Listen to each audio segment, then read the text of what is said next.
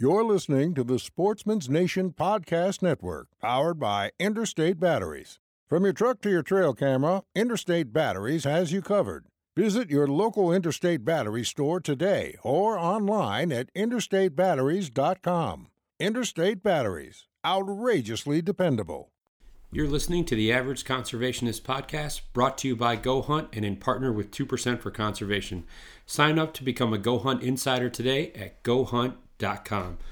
2% for Conservation's mission is to create an alliance of businesses and individuals that ensure the future of hunting and angling by committing their time and dollars to fish and wildlife. 1% of your time plus 1 of your money equals 2% for conservation. 2% helps businesses and people pair with conservation causes to support things that fit what they care about.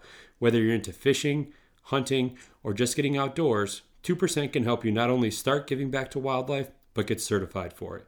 Getting 2% certified means you've made the same commitments as popular brands like Sitka, First Light, Stone Glacier, and Seek Outside, and giving at least 1% of time and dollars back to fish and wildlife.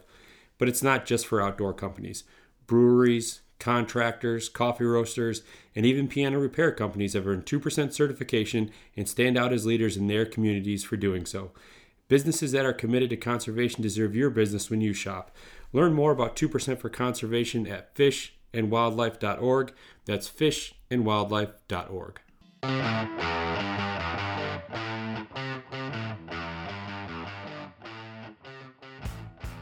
What's up, everyone? Happy Thursday. I hope everyone has had a great week up to this point. Uh, one more day till the weekend, so hang in there. Welcome back to the Average Conservationist Podcast. I am your host, Marcus Ewing. Uh, today on the podcast, I am joined by Tony Burlison, and Tony is the master roaster and founder of 2% Certified Dark Timber Coffee Company. Um, and this was a conversation that I had been um, looking forward to for a few weeks uh, as we had scheduled it. Um, I've been drinking Dark Timber coffee for a few years now. I'm a big fan of the brand. Uh, they offer some great coffee, a lot of different options in terms of how you can, uh, you know, make make that coffee. So it was cool to hear kind of the origin story of Dark Timber, where the name came from, where Tony's love for coffee uh, originated, and kind of how the outdoors and conservation uh, and the idea for a coffee company and a brand that really catered towards um, you know the backcountry enthusiasts, uh, how that all works, and um, you know hearing Tony's vision and kind of seeing it all um, come to fruition um, since the start of the company has been really cool, and it was cool to hear about you know what that journey looked like for him. Uh, we get a chance to kind of have Tony share some hunting stories from this past season. Um, we also get to talk. Well, we get to tease about um, some some new products that uh, that Dark Timber has coming out this year, uh, which I'm sure like many of you are excited about because you know the single serve off um, single serve options that Dark Timber offers right now are something that kind of really sets them apart, um, especially in terms of you know backcountry. Uh, and again, enthusiasts that are you know looking for their cup of coffee in the morning. So, you know, really fun conversation. I think you guys are going to enjoy it, and we kind of get to talk about um, in depth brewing and roasting of coffee. So, for the coffee lovers out there, you guys are definitely going to enjoy this episode. Episode forty. Episode 40, Tony Burlison. Enjoy, guys. Before we get into today's episode, though, I want to take a minute to tell you about the partners over at Stone Glacier. Uh, if you have not already, definitely be sure to download the Stone Glacier app, uh, whether it's iTunes or Google Play. Stay up to date on all the latest happenings and offerings from Stone Glacier. Uh, just last month, they came out with their new Evo 6900 pack that uh, is bomb proof and is great for those seven to 10 day trips uh, into the backcountry. Uh, and also whether you're looking for an outer layer, an outer outer layer, a base layer, a mid layer. Uh, Stone Glacier has everything, um, you know, from skin to outer layer in terms of gear, uh, as well as some great sleep systems, sleeping bags, and tents to go along with that. So if you haven't already, be sure and check them out. StoneGlacier.com. All right, with me today, I have the founder and master roaster of 2% certified Dark Timber Coffee Company, Tony Burlison. Tony, how are you today? I'm doing great. How are you? I'm good, man. Thanks for uh, making some time. Oh, no problem. No problem. Yeah, no, I'm uh, I'm excited to, to sit down and, and talk coffee in the outdoors with you. So this is uh this is uh one that I've been looking forward to for a while. So I'm glad we're able to make this happen. Awesome, man. Me too. I'm glad we could. Yeah. So uh, first, I kind of want to start off kind of at the beginning here and tell me about you know what the outdoors looked like to you when you were kind of first in, introduced to it. Um, you know when you really fell in love with the outdoors. Yeah, that happened at a really early age, man. So I grew up in the Pacific Northwest, um, you know, Western Washington, and you know, like the outdoors is kind of ingrained in you um, there from a very early age. And whether it was steelhead fishing on the rivers, starting at like, you know, four or five years old, you know, old enough to be able to cast a rod, uh, blacktail hunting, um, grouse hunting, kind of all that stuff. So, uh, yeah, well over 30 years ago. Okay. now, was that something you started? Was that like a, a, family tradition? Did your dad and your grandpa is that is that who really got you involved with it? Oh yeah, absolutely. Yeah, my father, my grandfather, and you know, kind of like the American tale, right? It's just uh, kind of a tradition. You know? Yeah, yeah. I find that um, a lot of people that I've spoken to have, kind of have that same um, rich family tradition in, terms of the outdoors and, and, getting started at a young age. And you know, even uh-huh. some of them that I talk to say, you know, they can't remember a point in their life when you know they weren't heavily involved in the outdoors. Yeah. So, so now, um, is that where the company started? Was there in Washington? Yeah, uh, Dark Timber started in uh, Washington. Okay. R- right now, we currently reside in Montana, so we moved the warehouse, the roasting uh, equipment, all that stuff over to Ennis, Montana, uh, basically last January. Okay, so I was in Ennis mid September of this year. Um, oh, so you probably drove right by us. Yeah, so I was. Uh, we did. Anyone who's listened has, has heard me tell this story a few times, but um, my family and I did like a Western road trip, and uh, we went up to Bozeman for a few days and uh, uh-huh. met with met with Jared and stuff, and stayed there and did some hiking around. And then the plan was there's a little campground there in Ennis. It's like ten or twelve spots right on the river. I can't. I don't even remember what the name of it was, but it's one of those first Valley come. Garden. There you go. That's it uh, first come first serve type things and i was like oh we'll go there for a day i'll get some fishing in kids can run around play in the river and everything and then uh, from there we were planning to go down to yellowstone well of course we get there and all the spots are taken up and i'm like well shit i don't i don't really have a backup plan here so fortunately we were able to just cruise down to yellowstone and just stay there but uh, yeah it's, yeah. A, it's a beautiful little town there man i really liked it yeah and this is super rad it's um you know when we were talking about moving the business right it's like you don't want to move twice, right? Because yeah. I don't know if you ever had to move a business. Um, you know, we're not super big, but it, there's a lot of moving parts to something like that, right? So it's like we knew we were we were exiting Washington, uh, and we are like, well, let's let's pick a spot that we love, and you know, a spot that we can go do all the things that we like to do, uh, kind of in one spot, right? Right. Kind of boiled that down and boiled that down. And, you know, Bozeman was just a little bit too populated for us. Yeah. Um, you know, the growth up there and the kind of the urban sprawl. So, um, you know, we landed on Ennis and it's such a great place, man. The, the people here are just totally awesome. They totally like put us into the fold and, um, you know, we get a lot of support locally, which is really cool because, you know, in Seattle, you know, having roasting businesses from the very early 2000s, you know, you still don't get that kind of um, support from the locals, right? right. Um, in Seattle, it's just so crazy. So it was such a, a, breath of fresh air to to have locals like constantly stopping in the shop and, and, and just buying coffee. It was pretty cool. Yeah, no, it's uh, I, I mean, I I remember well, we did uh, when we realized we weren't gonna be able to stay there, we uh, let the kids. We got two young kids, so we let them run around. If there's like a little park uh, right there Lions uh, Park. Yeah. yeah. kind of right at the end of town, at the end of Main Street there. And uh, I walked over to Willie's, grabbed some, uh, grabbed yeah, man, some, some spirits from there. Right yeah, that's that's some good stuff. I actually and uh, Jared Frazier there had recommended that I uh, that I stop in there uh, when we were there. Um, so now I'm bummed that I didn't uh, realize you guys were there. I would have I would have made a call and stopped in to see you guys. Yeah, we're like uh, from Willie's. We're about three minutes. You probably you went right past us to get to Willie's. Okay, are you guys in the right right in the kind of the downtown area there?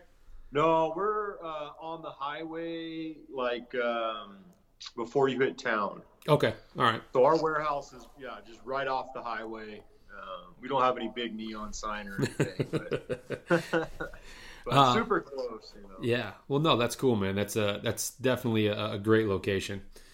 So yeah, we love it. Yeah, so no, no, let's let's get into Dark Timber now. So, kind of take me back to the beginning and really where the idea for the company came from.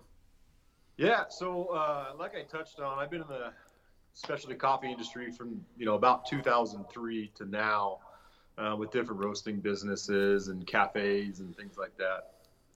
And uh, you know, it with my last company, it, it was getting on like year 11 right? Director coffee master roaster for for this company, and you know, I really wanted to do something that tied into kind of who I was as a person. Okay. Right. And what I wanted uh, out of a company, and what I wanted a company to kind of stand for and be, and um, and everything, and and I kind of came up with the idea to have kind of the first like hunting coffee uh, company, right? right? Which not a lot of people would would do at the time because it kind of painted you into a corner, right? So it kind of cut out a lot of uh, potential markets that you could go into, right? Um, because you've kind of kind of uh, highlighted yourself as, a, as like a hunting brand. Right. Um, but that was still something I was really passionate about, and I felt really good about it. Uh, so I launched Dark Timber Coffee in uh, May of 2017. Okay. And it's just been going ever since. So, how was it that you kind of got into the coffee game to begin with? I know you said you've been doing it since you know the early 2000s, but what was it? I mean, was it just like a passion for coffee? You just always enjoyed it, or something you kind of fell into and then grew to love it? No, it's been something. Uh, it's kind of like it's been around my entire life, right? So growing up, um, you know, in, a, in a, an Italian American family, you know, descendant from uh, Italians, and you know, our family. Uh, had a sausage company in downtown Seattle. And within that sausage company, there was a, a espresso machine. Okay. Right. So at like age seven, I'm fiddling with the espresso machine and making coffee, and just became like this weird obsession ever since then. So when I turned about, I would say 18, 19, I'd saved up enough money to buy my very first espresso cart and my first espresso machine and all my equipment. Uh, and then I found a location then, and then from there it just, you know, it's just oh. been, it's been my life. You know, I, have done it my entire adult life. You know. Okay, no, that's that's that's cool to hear because sometimes I find that people kind of fall into something and realize they have a love for it, but yeah, that's that's a cool story to hear that you know at a very early age, you know, you were tinkering around with uh, you know espresso machines and, and, things like that, and then yeah. that just kind of grew into you know what you've been able to build now with Dark Timber. Yeah, man, that that's crazy to think about that. I mean, that had to be about 1990, I would say, oh. that that happened. So, how long did it take you from the time you had the idea for Dark Timber to actually getting it launched? Hmm. Uh, because I'd had a lot of experience in that kind of thing, it uh, it didn't take as long um, as some you know processes take. I would say from like from the idea to like it becoming something yeah. was probably around eight months. Okay. That, that's not too bad. I mean, especially knowing kind of the, the ins and outs of the industry and, and what you needed to actually, you know, produce the coffee. That's that's that seems like a pretty reasonable amount of time. Yeah, I mean, there's yeah, yeah, there's quicker ways to do it, right? If you wanted to use somebody else's coffee and just boom, you know, you right. create a brand. But you know, when you're coming from a the manufacturing side and all that stuff, you know, it's it's a little bit more involved. Yeah, and I'd imagine that you know being in the in the coffee game as long as you were and and kind of having this vision for dark timber that you wanted to put your own touch on it right? You wanted to have something that you could call your own in terms of like the flavor profiles and, and things like that that you were offering. Yeah i mean like yeah exactly. Like every blend every product that we carry roast uh, you know is all stuff that i love right? So it's all a direct reflection of of my personal taste, which is kind of a bad way to go about it. You want the customer, right? The customer is always right. Um, but uh, but right now, yeah, those are all direct reflections of, of, of you know what I love in coffee. Yeah. So now, kind of take me through the process. So, what does that look like from I mean, I, I know the only thing I know about coffee is how to brew it and that I like it, right? Like I don't understand any of the process that goes into it. Podcast to go, but uh, we can go down that rabbit hole. Yeah, no. So I mean, that's one of the things that that I'm really kind of curious about is to to pick your brain a little bit and understand like the process, like how you're getting your beans to to the roasting. So I mean, you don't have to give me the the long drawn out, but um, kind of right. the, the the bullet points, let's say. Yeah, man. So we'll start with the sourcing part of it. So that's one of the most important parts of it, right? So you have sourcing. So you have to find good green. That's the key to everything is like exceptional coffees. And then you have to be very proficient at roasting those exceptional coffees be able to highlight everything that they have in terms of flavor and characteristics and things like that. So, you know, what I do is I'll buy pretty much once a year um, and it's kind of staggered out between origins. Okay. Um, and I'll reach out to producers that I've already done business, or like this year, I'm flying back out to Brazil, you know, to to buy and, and to cup and grade more coffee to potentially bring back up. But it all starts at origin. So every year, uh, when we call them chops, when they first start coming out from uh, from estates and co-ops and things at origin, I'll start bringing in samples of what this year's crop looks like for those origins those estates and those farms that I buy from. From there, we'll cup them. You know, we'll sample roast them, we'll cup them, we'll grade them. If we like them, uh, we'll keep that conversation going with that producer or that farmer. Uh, if we don't, then we'll pass on that one uh, and then source another one, maybe outside of that region that maybe had a little bit different glowing, uh, glowing, growing um, uh, differences for that year. Um, but it all starts with the green, and then from the green, we bring it in. It goes into a warehouse, and then from there, we'll bring it to the roastery, um, and then, you know, we already kind of know in our head, like if it's a new blend or something, how we want that blend to be. And we'll start constructing that blend and then putting it into production. Okay. So now, when you say uh, it's all, it all depends on the green. Is that like, are you referring to like the the the climate and the area that it's being grown in? Quality, yeah. It's the quality of the coffee. So you have what's called commodity coffee, right? So first you have two different. You have a robusta bean and a arabica bean, right? The robusta bean is kind of the cousin of an arabica. The arabica is the only one that can be certified as specialty. Okay. Right. So if you ever see coffees that are, you know, like bags that say like three times the caffeine or you know, like extra high voltage, right? That's typically robusta. That's going to be a lower grade coffee, right? Okay. We don't typically buy, you know, we actually we don't at buy any Robusta coffee uh, in dark timber just because it doesn't meet our quality stand, uh, standards. Um, so we buy only 100% Arabica coffee. Okay. And then within that Arabica coffee, you have a grading system, right? So you have commodity coffee, commodity grade, which is like the lowest, right? So you have stuff that goes off to made instant. That stuff's, I mean, that's below commodity. Um, but you have commodity, which is like your, uh, you know, your grocery store brands that are six ninety nine a bag, right? Right. Well, there, you can't buy specialty coffee, and even you would lose money by selling it for six ninety nine a bag. Right? okay. You just can't do it, right? It's just it's not possible. You know, you would just be selling it at a loss. Um, so you know, there's commodity coffee, and then you get what's called specialty coffee, right? And that's in that high 80 point uh, into the 90s, right? So that's our buying and, and, and sourcing parameters we're in that like 89, 88 points and higher on all of our coffees. So when we're cupping coffees and we're we're sourcing them, so we're we're trying to hit those numbers. And how we get those numbers is we have a, a cupping score sheet. So we're we're grading body, we're grading acidity, sweetness, all these things that you know are key points in that coffee, and we're assigning a number to them, right? Okay. And at the very end of this cupping session, we're all going to tally up our numbers average those out, and then we'll get uh, then get an internal score. So this isn't a, a, certified score, but it's an internal score of what we think that coffee is.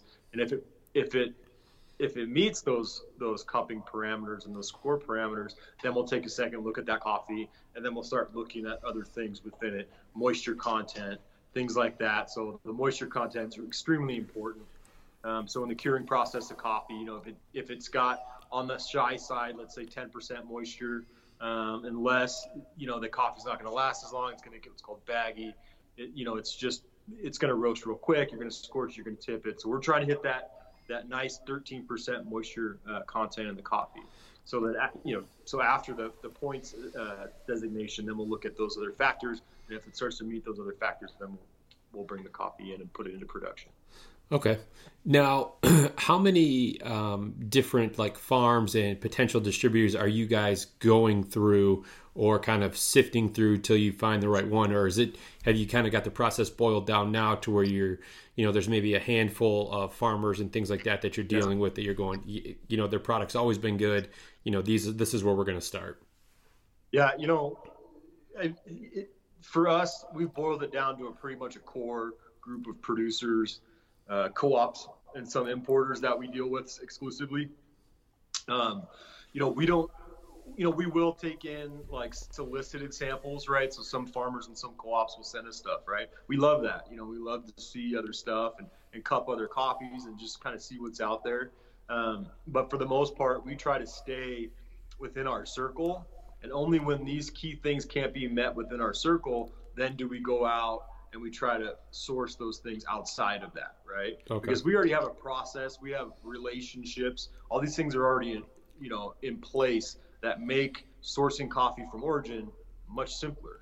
Yeah. Yeah, and I'd imagine that like any business, right? You have to you have to build up a, a trust with whoever you're you're buying from and stuff like that and that you know building that relationship takes time so yeah if, if you can get everything you need from you know partners that you've already worked with in the past, yeah, I gotta imagine it's just much easier. Um, yeah. Throughout and the whole process. Just being able to like first crack at stuff too. Yeah. You know, like that's super important. You know, because let's say, you know, like one micro lot that I like to buy is the Mungie micro lot out of one estate, and there's like 12 bags of that, right? Okay. That's pretty. That's it, right?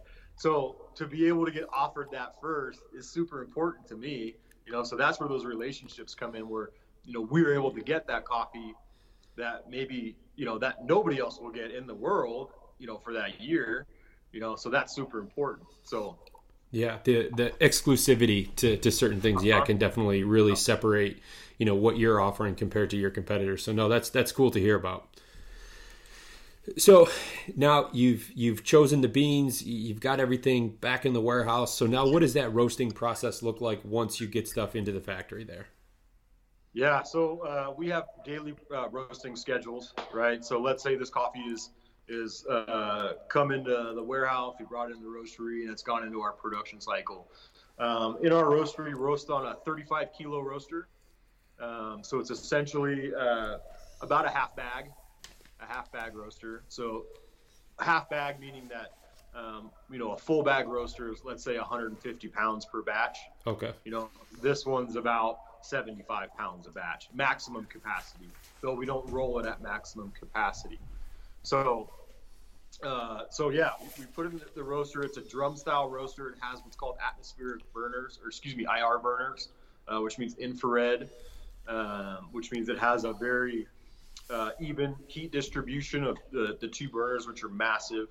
Um, and then the drum spins, right? Yeah, I've seen I've seen the videos and stuff like that that you guys have posted on Instagram. Yeah, that that's that's that's it looks like a really cool process, and that's what I've kind of wanted to learn about. Yeah, yeah. So within the roasting process, boiled down is um, you have a process where you're caramelizing sugars in coffee, right? Right. Like that's where the sweetness comes from. Um, your the roasting process is a slow essentially a slow dehydration of the coffee to get to the, to the end product, right? So okay. you're you're tumbling that coffee within the roaster. You're applying heat. You're applying air. You're taking away heat. You're taking away air to try to drive that coffee on what's called a bell curve, right? And, and develop it, right? So if you develop it properly on a bell curve, you're going to highlight all those flavors within that coffee, and that, that coffee is really going to shine. Now, if you had, let's say, like a, a constant temperature, right? So, um, say it's a 12 minute roast and it's at 400 degrees the entire time, you're going to get what's called baked coffee. Baked coffee has like no flavor, it's okay. essentially flavorless. Yeah. So, once we've determined, uh, you know, the roast degree and all that thing has gone gone right with the roaster, and we we have what's called a trier, which is kind of like a little um, I mean, for lack of a better term, it's like a little sampler spoon that goes into the roaster. Okay. We're constantly watching how the, the coffee's developed. Uh, if there's any scorching or tipping going on, and if there is, we're going to try to to make adjustments to that roast to try to stop that, or very, you know, to uh, you know, to stop that, to mitigate that a bit. Okay. Uh, and then once we feel like that that coffee is where it needs to be and where that coffee shines, it's going to exit the roaster. It's going to go into the cooling tray there's giant industrial fans underneath that cooling tray that pulls air through, and that's called air quenching. So then you're you're trying to stop that roasting process as fast as possible to keep it in that sweet spot. Okay. And from there it goes off and then goes off to the bagging line and gets bagged up.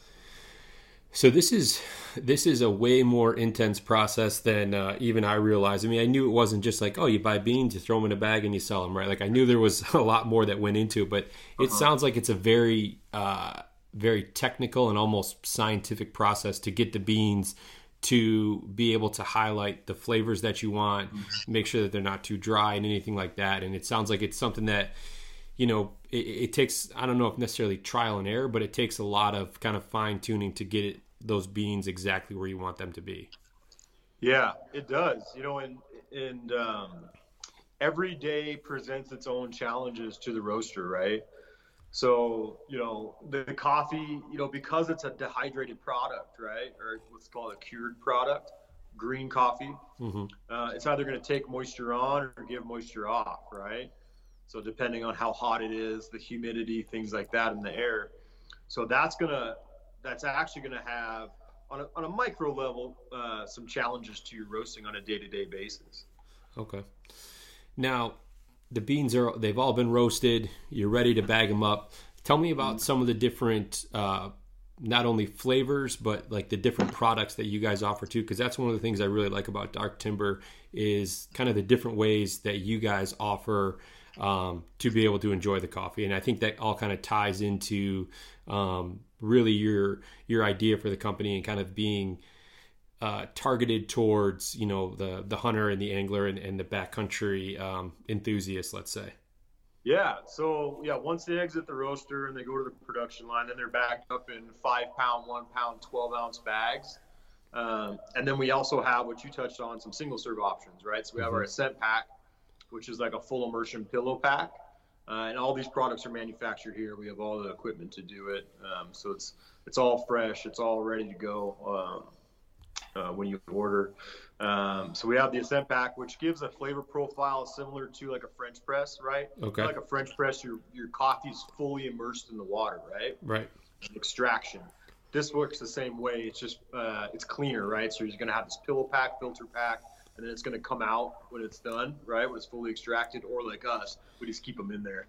Um, so that's sort of the product that's meant for, you know, the backpack hunter or the hiker or whatever um, that doesn't want to carry that extra cup, mm-hmm. right? So that's a product that can be made directly in the Jetboil. Okay. Right, and that's why we came up with that product. We want something that's super light, super easy, and that's honestly the ones that we reach for most of the time. You know, when we're heading out in the mountains, uh, is that ascent pack. Um, the next is uh, I'm actually sitting in our retail area, so I can grab some products. The next is the gravity pack. So the gravity packs are more of a pour over style. Okay. Uh, filter pack. So what you're going to do is um, you're going to take the filter pack out. It's going to look similar to the Ascent pack, but it has these little cardboard wings on it. You're going to place it over your cup. You're going to tear it open, and then you're going to pour your water from your jet Jetboil or what have you through the filter pack into your cup. Um, this product, you're going to need your own brewing cup, or what we've done is sacrifice somebody's Jetboil as the main brewing decanter, and then divvy it up at the end. Right? We've, we've been there.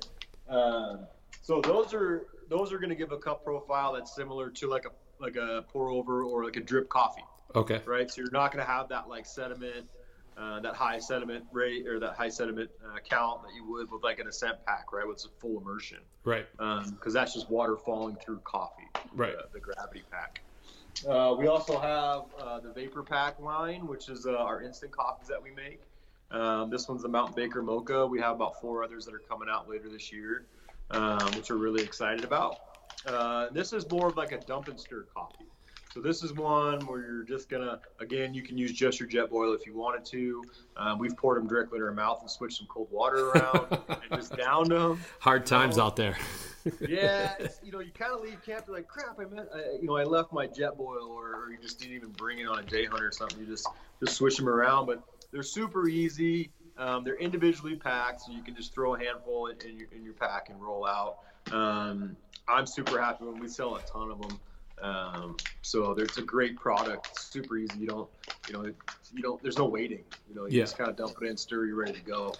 Yeah, and for for anyone that's yeah spent any amount of time uh, in the backcountry, I mean, obviously that that coffee first thing in the morning. I mean, that's that's your lifeblood, right? I mean, that's what what gets you going, especially yeah. if it's a you know a, a, later season hunt and you need something to warm you up. So to have you know essentially three different options um, based on you know what whatever is most convenient for you is uh, is something that I think really separates you from from a lot of other people that are kind of targeting that uh, that outdoorsman or outdoors woman that uh, you know wants to have a cup of coffee in the backcountry. Right. No, I agree, hundred percent. So now, is as far as the flavors of the um, the Ascent pack there, what uh, what does that compare to as far as um, like your other bagged coffee? Like what is that like? I know you've got like the G4, the Timberline, the double barrel. Which one is that? The the Ascent pack has two, right? So we use a Excelso uh, Colombian for one, and then we have the G4 blend in the other one. Okay. Yeah. Yeah. So you have two versions of that. In the Gravity pack, you only have the one version, which is going to be closer to like a double barrel blend. It's actually it's its own blend. Okay. Um, and then for the instant stuff, excuse me, we use our G4 blend. Okay, nice. So, well, I guess one of the things I want to know is like, where did the name come from? I mean, it's a very cool name. Um, I mean, it, it just kind of makes you think of the outdoors. So, how did you come up with that? That's pretty much it, man. So, uh, I agonized over the name. Like, you can ask anybody that was around me in the beginning. I agonized over the name of this thing, and there was probably a hundred different names that had popped out of my head and were written on my whiteboard you know, on my dry erase board. And, you know, we're kind of dissecting each name and uh, in terms of like relevance and, and just, uh, sorry, I got my dog below me. No, you're good, man. Noises or anything. He's kind of needy, so he has to sit at my feet all the time. He went to the shop with me today. Um, but yeah, so about a 100 different versions of the name. Uh, you know, we got we went through all of them in terms of relevance and just like, is it does it resonate? Does it feel right? Does it feel right? And then finally, you know, we were actually on an elk hunt in, uh, in Idaho, North Idaho, uh, and we were just sitting down drinking. You know, our first product was was the the Ascent pack, and we were like, yeah, we should just go down to that like dark timber patch down there, and it just like, boom, yeah, there it is. There it is. Yeah, and I just kind of looked at my buddy and I was like, dude, yeah, it's a pretty good name right there. Yeah, well, that's that's, that's kind of it. No, that's that's cool, and sometimes I, I think that. Um, yeah, that that's when kind of the creative juices are flowing when you're you're in you're in the outdoors, you're kind of in the element, you're you're doing what you love and and yeah, sometimes someone just says something you're like, "Yep, that's that's what yeah. I need. That's that's what's going to do it." It's funny. It's like I didn't I agonized over every one of those names on that board and like just dissected them and then it's funny when that name it was just like like there was no uh, maybe. It was just like it just fit like a you know like a like a shoe you know? It's just yeah. perfect. Well there's I, when i think of dark timber like it seemed like one like it sounds like strong coffee right? Like mm-hmm. i think and then i also kind of think of like hey this is going to kind of sound weird to say but like it's also a little mysterious right? Like dark timber you never know what's in yeah. the timber yeah. and stuff like that you know? But uh no it's definitely it can be ominous at times too yeah yeah exactly so at what point? So you started in 2017. So at what point was it when you kind of said, "All right, we've we've really got something here"? Immediately. Yeah. yeah. It was it was just it was like the feedback and everything was just that mm-hmm. kind of overwhelming. Yeah. It was. It wasn't say overwhelming, but it um, it. Uh, you know, at, with any growing business, you have growing pains and you grow. And, you know, with this business, I didn't want to go to a group of investors and just ask for money, right? right. Because then I felt like the company wouldn't evolve into its own flavor and its own thing, right? It would be driven by the board of directors, and I've already been down that road, and it's not a good thing, right? Yeah. You're beholden to somebody if you take their money. So the growth of the business was slow, right? Slower than the normal because of that, right? So it's like whatever we had in the bank is what we could do, right? And it was kind of like you know that's how it works. So you know, there's a lot of other companies out there, and especially in the supplement industry, that you know had that money and grew very quickly, right? Right. Um, but with Dark Timber, that kind of wasn't our story. So we wanted it to develop and to become its own thing. Uh, the response and the reaction to the to the industry because it was its kind of the first of its kind was very positive. Um, put a lot of wind in our sails. Um, you know, it uh, it was it was a great thing right out of the gate. Yeah. You know, there was a lot of help from people in the industry in the beginning that we were already friends with, and that I was already friends with that um, that really helped it along, and they were a huge help. You know, just to kind of get the name out there and get it in front of eyeballs. You know, yeah. whether they bought something or not, you know, it didn't really matter. But it, um, you know, it was it was very uh, humbling for us uh, to receive that from them. Yeah, well, and that's that's a that's a great way to kind of have uh, an outlook, uh, especially when starting a business. Is yeah, you you know you spend all this time and, and, and energy to come up with like a business plan to you know have this vision of where you want the company to go and, and what you want it to look like what you want to be able to offer your your customers and then yeah if you start kind of asking for money from the outside and then you start getting kind of too many cooks in the kitchen right everyone kind of has yeah, their own influence exactly yeah. and you kind of your your vision your idea kind of gets lost um, in, in, all of that. So kudos to you guys for kind of sticking to your guns and doing things the way you wanted to do them oh i appreciate that man. Yeah for sure. Um, hurts sometimes you know but it's good, it's a good thing in the end you know? Yeah. So now obviously you guys are, are targeting the the outdoor enthusiasts whether it's a hunter an angler you know whoever likes to to really spend time outdoors which kind of leads to um, you know being 2% certified. So kind of walk me through that process. How did you learn about 2% for uh, 2% for conservation? What made you guys decide to want to get certified? Uh, you know i think the very first time i ever heard about it i think uh, was from ty stubblefield. Okay. Uh, we were doing a podcast like very in the very beginning, and um, you know he had brought them up, and then kind of put a bookmark in my brain, you know, that I wanted to like search them out because the conservation side of dark timber is kind of very important for us. We're not as vocal about it uh, as other um, companies in the outdoor industry. We just feel like it's something that should be, um, sorry, should be uh, a part of the company.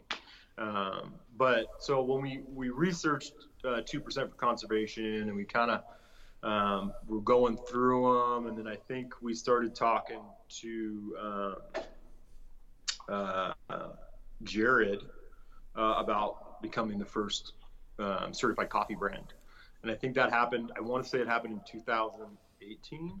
Yeah, I think I was uh, looking at your profile on um, Two Percent's website, and yeah, I think 2018 is when you guys became certified, right? Yeah, and uh, it's been a positive experience. Um, you know, I can't say enough about uh, the organization, uh, the people that work within the organization, um, people that are just tied to it from an individual, from a business. Um, it's just a positive thing all the way around.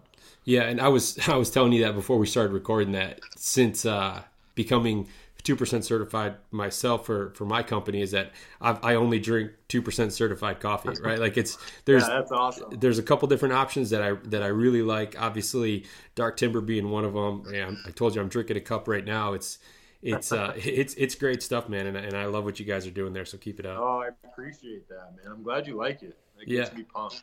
Yeah. yeah. So so what are some of the organizations that Dark Timber is giving back to? So we partner. Um, we give back to quite a few, right? Yeah. Both in like dollars and all that stuff. And, um, but what we really like to do is we like to partner with organizations. Like every year we partner with the, um, the Theodore Roosevelt Conservation Partnership, and we do what's called the Roosevelt Roast. Um, yep, I've so seen this that. is a roast, yeah, that like hundred percent of the proceeds go to uh, the TRCP. Yeah. Um, this year was a banger year for it. Um, I don't know what they did, but they uh, they hit that right tuning fork, you know, and it, it resonated well with people, and they sold a lot this year. Um, you know, this was the biggest year for them uh, for for that blend, and and like I said, you know, so you know we we donate all that money to them, and um, hopefully they can take that and do good things. We have a new blend coming out uh, at the end of this month that uh, a proceed uh, part of that that blend will go to a uh, a specific Montana uh, wildlife organization. Okay, so we're pretty excited about that one. I don't want to spill the beans too much. I sure. don't know when this is going to come out.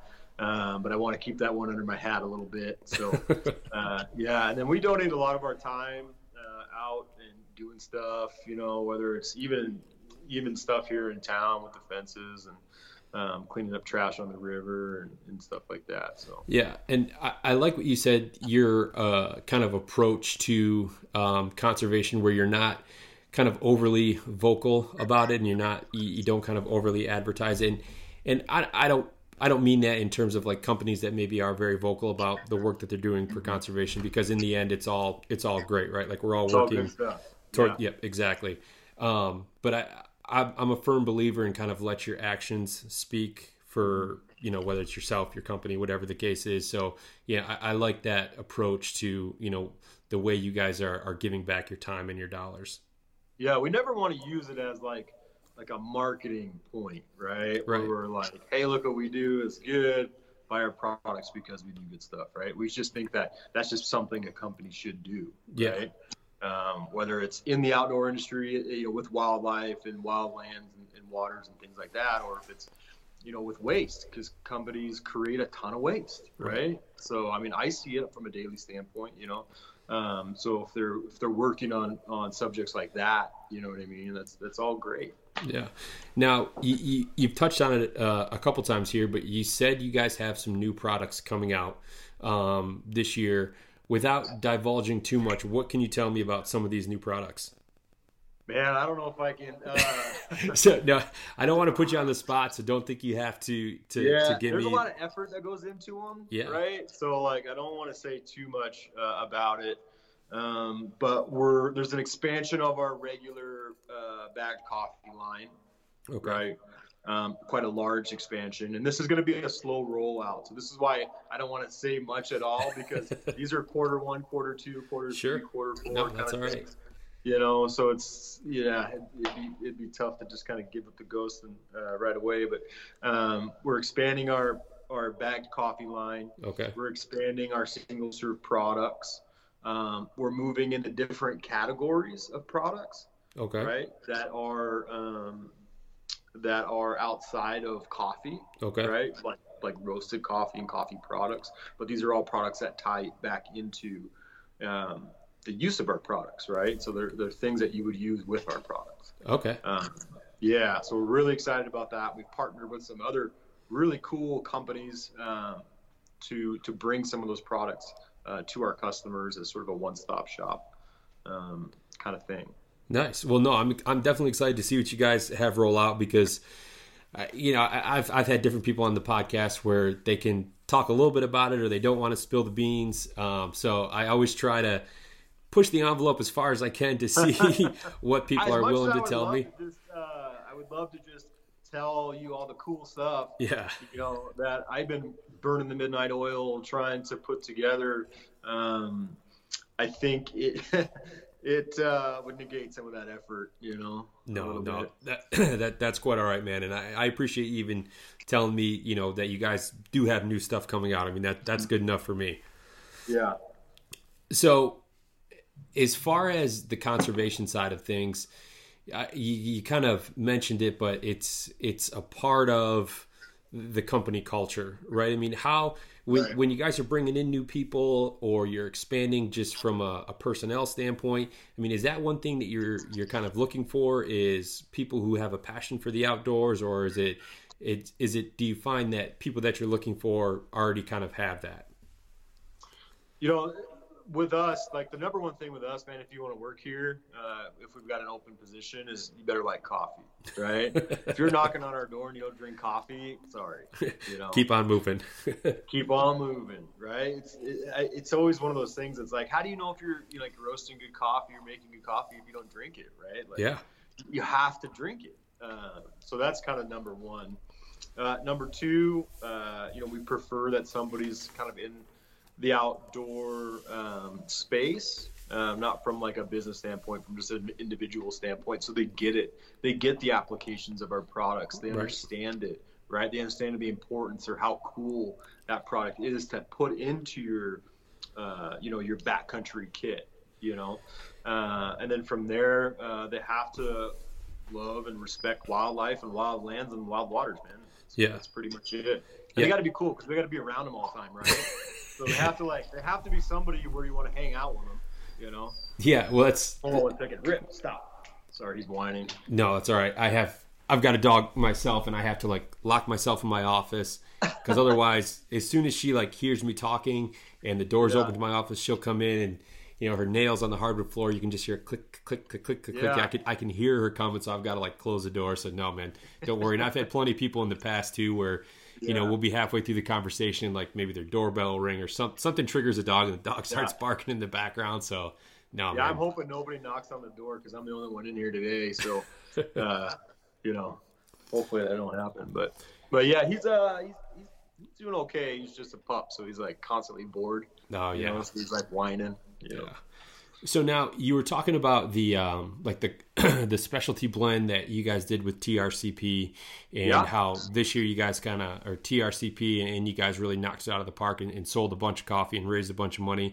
Have you noticed this year, and I've kind of heard it both ways or seen kind of both sides of the coin, um, like the effects that like COVID have had like on your business? Have you guys Yeah. seen, uh, you know, an increase in sales because more people are trying to get outdoors, or how, how did We that saw affect you guys? we saw a spike in our April sales. hmm right? Late March, April sales. When you know in February when it came around, they were kind of they were kind of uneasy about what was going to go on, right? So there's a lot of misinformation. There was a lot of that kind of stuff going on. Um, but once the the lockdown started, you know, once the stay-at-home orders, whatever you want to call them, started, um, you know, we saw a spike in our sales. So I would say it was like late March, which was nice, right? Yeah. But it was um, it was short-lived. You know, I would say it lit, it went through April and then started to die off in May when people I think were kind of over it, Yeah. right? And then the the issues that we saw, uh, which were extremely difficult to deal with, were from a supply chain uh, standpoint, right? So when you have bags and you have materials that, um, because there's no manufacturing of those products anywhere in the United States, they have to be imported, right? Right. There isn't a manufacturer where you can just go down the road and grab it, you know? Um, these things have to be imported. And because there was such a backup at the port, hmm um, you know, all the ports, it caused a backlog like nobody could believe. I mean, it was horrible. It was absolutely horrible. And um, so that that threw some wrenches at us in terms of production, and we had to get kind of creative on what we did and what we used, um, you know, for packaging and things like that. But um, yeah, and then the importing of coffee was a challenge Sure. um, you know, things like that. It, and then, you know, towards the end, you know, there was stimulus checks and things that went out into the mass populace, but in, you know, towards the end of the summer, I mean, people's money were running out. Right. People were really hitting hard times, you know, so, you know, you started to see sales sort of level off and, and get a little, um, you know, sort of moving sideways, right, in a Right. straight line Right. you know, as opposed to going up. You know, we didn't go down, but we didn't we didn't see those gains that we saw year after year before that. You know, Yeah. and did you did you see or did it have an effect on you guys like as you got closer to like middle of the summer, late summer, and people are starting to gear up for for the fall and everything like that? Did you see things kind of start to go back to their normal trajectory? yeah. Once we hit that valley, I would say after that main peak, um, that COVID peak, Yeah. then um, you know it was back to business as usual. Um, you know, with us, you know, from June through the end of September, it's crazy. Like, I mean, nobody sleeps. It's like, it's it it gets a little nuts around here. So, from that point of view, I didn't feel like it was any, you know, any uh, less hectic than it was the year before, and, and our sales kind of matched that. Like I said before, we didn't see those growths, you know, that growth that we saw year past, right? Yeah. Uh, but we didn't see a decrease, which was nice. But a lot of companies saw a decrease, you know. Yeah. Yeah. I think if we were in uh, if we were in more of a health and fitness Yeah. category, right. I think our sales would have gone up. Sure. Right? Oh, yeah. Are trying to get more healthy. They're trying to watch their health. You know, lose weight, things like that. Um, so yeah, when it's a product where, you know, once they were kind of done staying at home and would go to the grocery store, you know, uh, we saw those, you know, kind of level back out. The sales Yeah. level back out. Yeah, no, I've I'm excited to. So I've, I've only ever tried your bagged coffee, and I'm excited to to try some of the single servings because I'm, you know, predominantly hunting, you know, day hunts, whitetail hunts here in the Midwest. So to try to take a little bit of the Western um, style in terms of packing in like a, you know, like a little single burner stove, uh, yeah. Uh, you know, like a Jetboil or, or, something like that, and, and having my coffee, or you know, even if I take a break midday, I mean, if I pour a cup of coffee at five in the morning, you know, even in a, a, thermos or something, it might not be quite as warm as as what you'd like it, and stuff like that. So I'm excited to to give one of those a try. Come, uh, yeah, yeah. man, just let us know what you need, and we'll send a box your way. Yeah. So one more question here, Tony, before I let you go. Do you have any uh, big hunts or anything like that that you uh, have planned for 2021? I got a sheep hunt okay. this year uh, in September. Uh, September elk, Montana. Uh, sheep hunts in Montana. Um, I've got mule deer, antelope, um, black bears starting up here pretty soon. We hunt black bears in about a month and a half. Yeah, I've got my uh, my brother-in-law is actually heading out to uh, to Montana to do a black bear hunt this year. I'm a little jealous I can't uh, tag along on the trip with him. Do you know which part of the state he's going to? I think he is over by Whitefish up in that area. I think. Okay, so that northeast or northwest corner. Yeah, he's going with a guide out there. Him and a him and a buddy of his. Um, but I'm I I think that's the area that he told me that he was heading. So it's his. He's uh awesome. yeah he's he's pretty excited about it. Um, he's hunted elk out there uh, before, so black bear is going to be something new for him. So he's pretty excited about it. Yeah, that that Glacier National Park and the Bob and all that, like there's a ton of bears up in there. You know.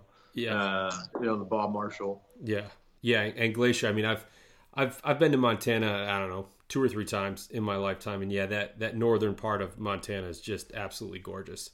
Yeah, we've got a, a lot of bears uh, around us, uh, black bears, but more grizzly than anything, I think. Yeah, yeah. When, when, we were out there and we would take some some family hikes and stuff like that, that was like my wife was just always on like high alert that we were we were going to run into a grizzly and, and, everything like that.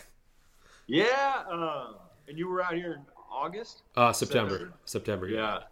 September's kind of prime time for them. I think you know they're they're kind of out and about and trying to fatten up for the winter to come. So yeah, when I was out uh, there, we've run into them a few times. You know, like this year, I got in a crazy situation where I kind of like was elk hunting and um, just up above the house and and uh, went up into this drainage and I kind of stumbled upon you know like some of the ranches will run their cattle up there mm-hmm. um, real high up and uh, I stumbled upon a uh, a site where grizzlies had killed three cows.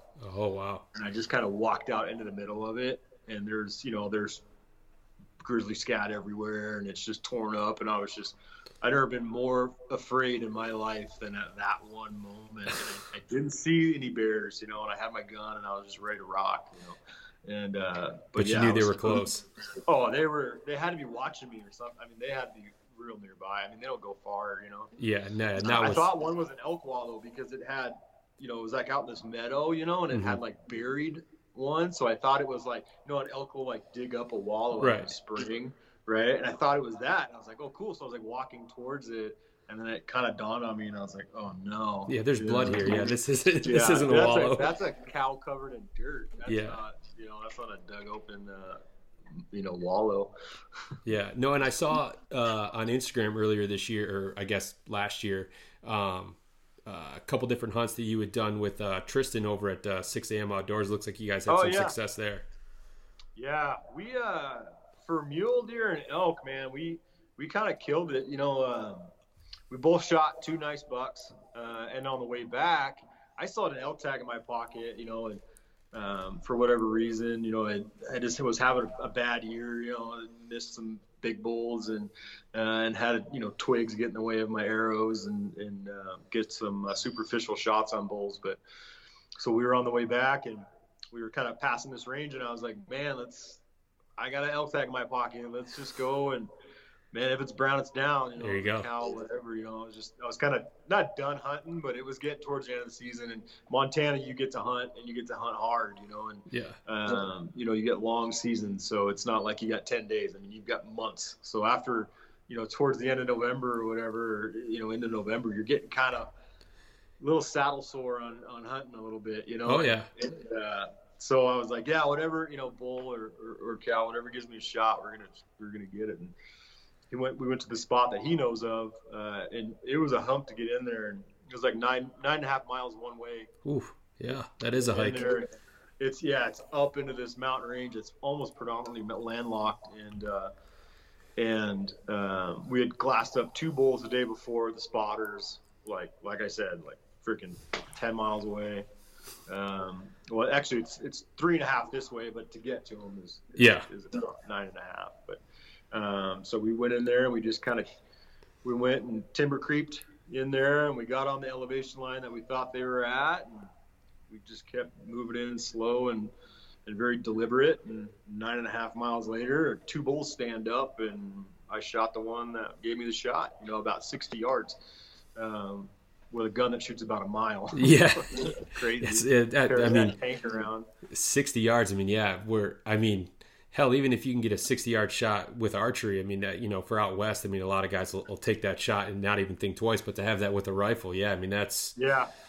I mean, just kind of nice, you know, he gave me the opportunity to like, you know, when I saw him, my arm was down with the gun, you know, and so they kind of stood up, and I kind of did the blacktail thing. Like when we hunt blacktails, there's like always bushes. You just kind of lean into the bush, and then use the bush to get your rifle like right on their level, and then just lean out, and then just boom, take the shot, which was really nice. He stood there for me to do that. Nice. Well, congratulations, yeah. man. That's awesome. Yeah, it wasn't a huge bowl. It was just uh, I think it's a three by four, but uh, he's meat in the freezer, and I eat him every night. Yeah, know? he'll eat absolutely. Yeah, absolutely. Well, hey man, I appreciate you taking some time to uh, hop on the podcast today, and I really enjoyed hearing more about uh, Dark Timber and kind of the evolution of where you guys started to where you're at now, and, and definitely looking forward to everything you guys have coming out this year. Yeah, man, appreciate it. Yeah, keep tabs on us because I'm super excited about this year and the, and the new stuff, and um, yeah, it's all going to be good. Yeah, and real quick here uh, before I let you go, um, if people aren't already familiar with Dark Timber, where can they find you guys at? Uh, they can find us on our website, uh, darktimbercoffee.com. They can find it uh, with Wilderness Athlete, uh, Wilderness Athlete products. Um, they can find it at Go Hunt. Um, they can find it at a bunch of retail stores. Um, yeah, you can find us on Instagram, uh, Facebook. Okay, awesome. Well, thanks again, Tony. Man, it was great talking to you. Nice talking to you too, man. Take it easy. All right, see you later. All right. Well, big shout out to Tony for taking some time to hop on the podcast with me today. Uh, I'd like to thank the partners over at Stone Glacier and Go Hunt, as well as 2% for Conservation. And if you're interested in learning more about 2%, you can visit their website, fishandwildlife.org. And there you can see all the certified brands, including Dark Timber Coffee, that have committed to conservation that you should support when you shop. I encourage you guys to follow 2% on social media where they're going to post only positive content so you'll enjoy their conservation focused posts in your feed.